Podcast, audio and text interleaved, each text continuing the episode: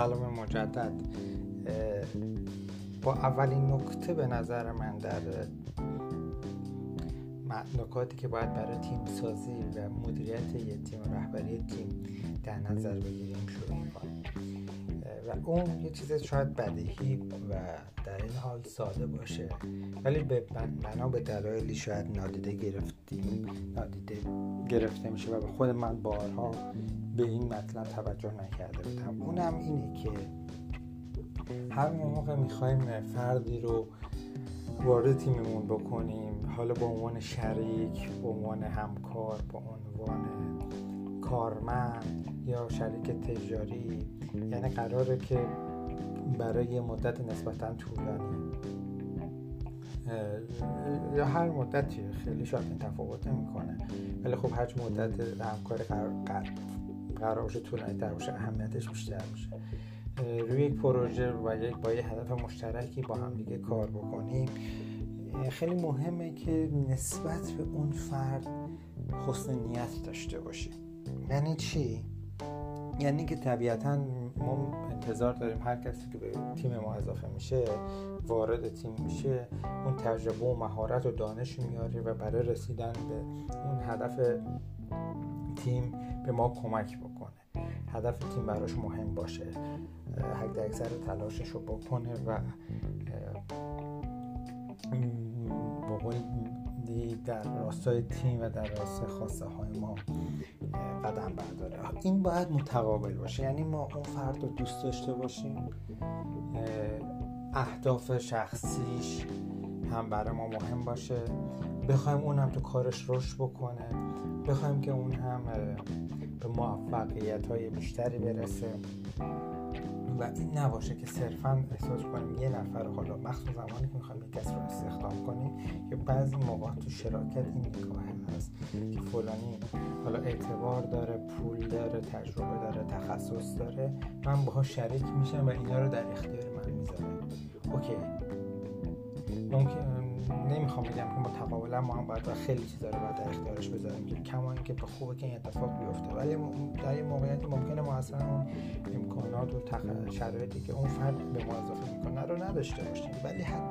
حداقلش اینه که ما نیت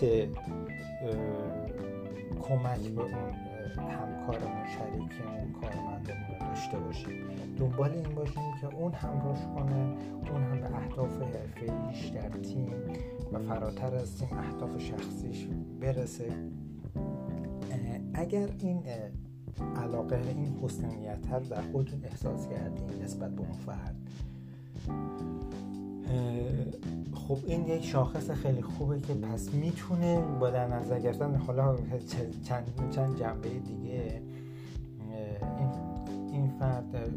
عضو از تیم شما باشه، با هم دیگه کار کنید. ولی اگه همین رو در ابتدای امر احساس نکردین، یکی از قسمتایی که میگم کلیدیه، در واقع خیلی مهمه برای تشکیل تیم، اگه در ابتدای امر احساس نکردین که شما میتونید کمک کنید یا حتی میخواین که بهش کمک کنید، شما هم در راستای ارزش و اهداف اون فرد همراهیش کنید، اون رو بنابراین اصلا اون گزینه رو بذارید کنار. حالا چه در مورد شراکت، چه در مورد کارمند گرفتن، چه در مورد همکاری در یک پروژه است. بنابراین این رو همیشه با خودتون چک کنید، اون احساستون و اون تعهدی که تو ذهنتون دارید به فرد مقابل. اگر احساس خوب و خیرخواهی رو دارید و فکر میکنید دوست دارید که به اون فرد کمک بکنید، خب میتونید موارد دیگر رو هم بررسی کنید. اما اگه احساس کنید این رو ندارید، اون فرد اهداف شخصیتش اونقدر جذاب نیست براتون که بخواید همراهیش کنید که اون هم از همکاری با شما بسیار منتفع بشه، بنابراین اون گزینه رو از این گزینه بهتره که رد بشه.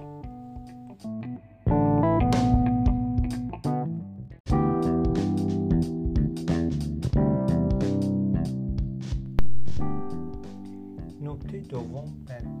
برای تیم سازی اینه که از حسن نیت اون فردی که قرار گذاشتیم بشه، چه به عنوان باز شریک، همکار، کارمند، حتی شریک تجاری، مطمئن بشیم. یعنی چی؟ یعنی این که بدونید که این فرد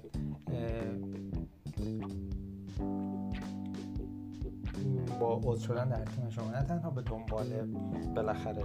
منافع خودش هست که طبیعیه، یا به دنبال کسب درآمده، یا به دنبال کسب اعتبار، یا به دنبال کسب تجربه است، یا گزارش ارتباطاتش، یا هر چیزی. بالاخره هر کسی وارد تیم میشه به یک انگیزه وارد میشه.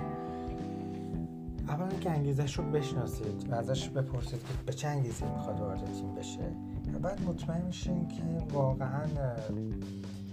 نسبت به شما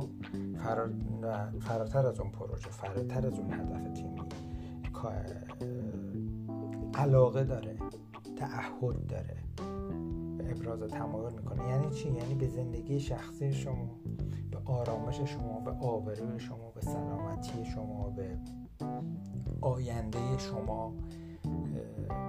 علاقه داره و براش مهمه. یعنی چی؟ یعنی اینکه چرا اینو میگیم؟ برای اینکه ممکنه در خیلی مواقع یک کسی که وارد تیم میشه اگه خیلی جزئی و خیلی به قولی محدود به یک قضیه نگاه بکنه، یک راه حلی رو واسه حل پروژه شما و هدف تیمی شما انتخاب کنه که این در بلند مدت یا حتی در کوتاه مدت به شما آسیب بزنه، به آبروی شما، به اعتبار شما، به سلامتی شما، شما رو در تعهدات ناخواسته قرار بده و به زندگی شخصی شما و به جنبه‌های دیگه لطمه بزنه. یعنی یه چیز رو حل کرده ولی بی توجه به سایر جنبه‌ها. من شخصا خودم خیلی اشتباه رو کردم که خب نیتم مثلا پیشبرد پروژه بوده، نیت بدی هم نبوده، ولی نسبت به اون فشاری که دارم به همکارم میارم، تعهدی که برشون دارم ایجاد میکنم، بی‌تفاوت بودم، اونو در نظر نمیگرفتم، اونو خارج از چارچوب وظایف خودم میدونستم. و امروز این یه چیز اشتباهیه، چون این بی‌توجهی نسبت به منافع شخصی هم، نسبت به سلامتی هم، نسبت به آرامش روانی هم دیگه، از هر طرفی که باشه عمر کار تیمیه رو کم میکنه. زمانی کار تیمی بلند مدت و ارزشش و کار تیمی تعریف میشه، اینطوری گفتش که هرچه بلند مدت تر باشه ارزشش و پتانسیلش هم افزایش بیشتر خواهد شد که افراد بتونن مدت بیشتری با هم کار کنن، اعتماد و ارتباط بهتری بینشون باشه. این در صورتی که ما نسبت به همدیگه حسن نیت داشته باشیم، حالا چه به عنوان بنیانگذار اون تیم، چه به عنوان مدیر اون تیم، چه به عنوان عضو معمولی از یک تیم، که در واقع در هیچ تیم عضو معمولی نیست. این که میگم معمولی یعنی این که حالا ببینید در حالا بحث دیگری است که بهش می‌پردازیم، در تیم‌ها امروز دیگه سلسله مراتب به اون معنا وجود نداره. درست هر کسی یه وظیفه‌ای داره ولی این وظیفه‌ها چندان برتری نسبت به هم ندارن و هم در یه تیم اهمیت همه به یکسان. پس از در سوال‌هامون، در گفتگوهامون به این نکات توجه کنیم که من در قسمت نکته قبلی هم گفتم، هم ما حسن نیت داشته باشیم، هم کسی که وارد تیم میشه نسبت به ما و سایر اعضای تیم